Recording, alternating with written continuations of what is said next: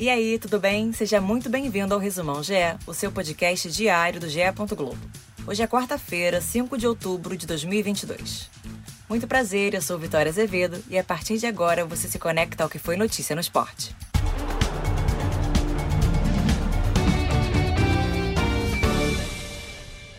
No Alfredo Jacone, Juventude e Corinthians empataram em 2 a 2 pela trigésima rodada do Brasileirão.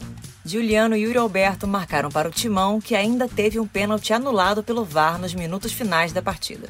Oscar Ruiz e Pita fizeram os gols do Juventude. O empate leva o Corinthians aos 51 pontos, ainda em quarto lugar, empatado com o Fluminense, mas perdendo no número de vitórias. E o Timão ainda pode deixar o G4 se o Flamengo vencer o Internacional nesta quarta-feira. Já o Juventude soma 20 pontos e continua na lanterna. Na Série B, o Vila Nova venceu o Criciúma por 1 a 0 pela 33ª rodada do campeonato. O gol só saiu no final do segundo tempo após marcação de pênalti. Aos 41, o meia Arthur Rezende foi para a cobrança e garantiu a vitória. Com o resultado, Vila Nova chega aos 41 pontos e fica próximo da permanência na Série B. Já o Criciúma, com 46, é o nono colocado. Com dois gols de cabeça, o Grêmio venceu o CSA por 2 a 0 na Arena e diminuiu a distância para o acesso. O primeiro gol da partida saiu aos 12 minutos e foi marcado por Lucas Leiva. Diego Souza balançou a rede poucos minutos depois e marcou o seu 13º gol pelo time. Com a vitória, o Grêmio chega aos 56 pontos e se mantém na vice-liderança. Na parte de baixo da classificação, o CSA fica com 35 pontos e continua em 17º lugar, abrindo a zona de rebaixamento. No Paraná, o Vasco venceu o Operário por 3 a 2 de virada e encerrou o jejum fora de casa. Bruno Tubarão marcou o primeiro gol do Vasco enquanto Reina e Paulo Vitor balançaram a rede para o Operário. Alex Teixeira saiu do banco e marcou dois nos minutos finais da partida. É a primeira virada do Vasco na Série B este ano. Com o resultado, o Vasco chega aos 52 pontos e ocupa a quarta colocação na tabela. Já o Operário segue na zona de rebaixamento com 32 na 18ª posição. Em Santa Catarina, o esporte venceu o Brusque por 1 a 0 com gol de Wanderson aos 41 do segundo tempo. Com a vitória, o esporte soma 49 pontos, chega na quinta colocação e fica a um ponto do Vasco, o primeiro do G4. Já o Brusque permanece em 19 lugar com 31 pontos. No Rei Pelé, o CRB venceu a Chapecoense por 2 a 1 em confronto direto na tabela da Série B. Anselmo Ramon marcou os dois gols da vitória e Xandão diminuiu de cabeça aos 31 do segundo tempo.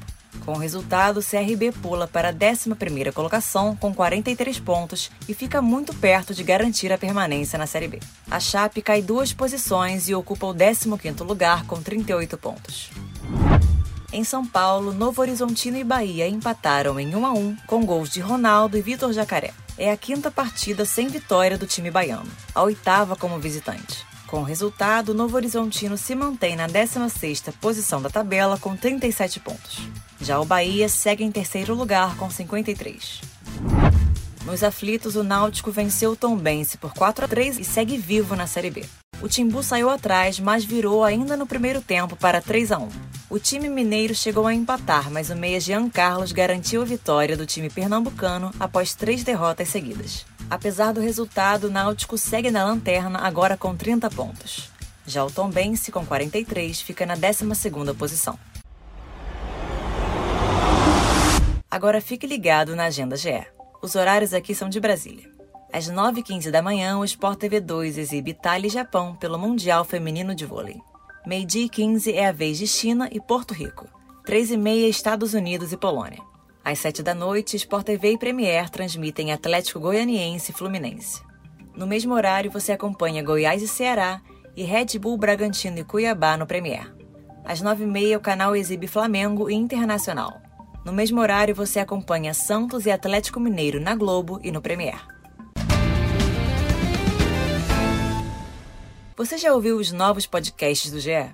O Partiu Qatar traz histórias, curiosidades e o caminho de cada seleção rumo à Copa do Mundo. Toda quarta e sexta uma seleção diferente, como num álbum de figurinhas, até completar as 32.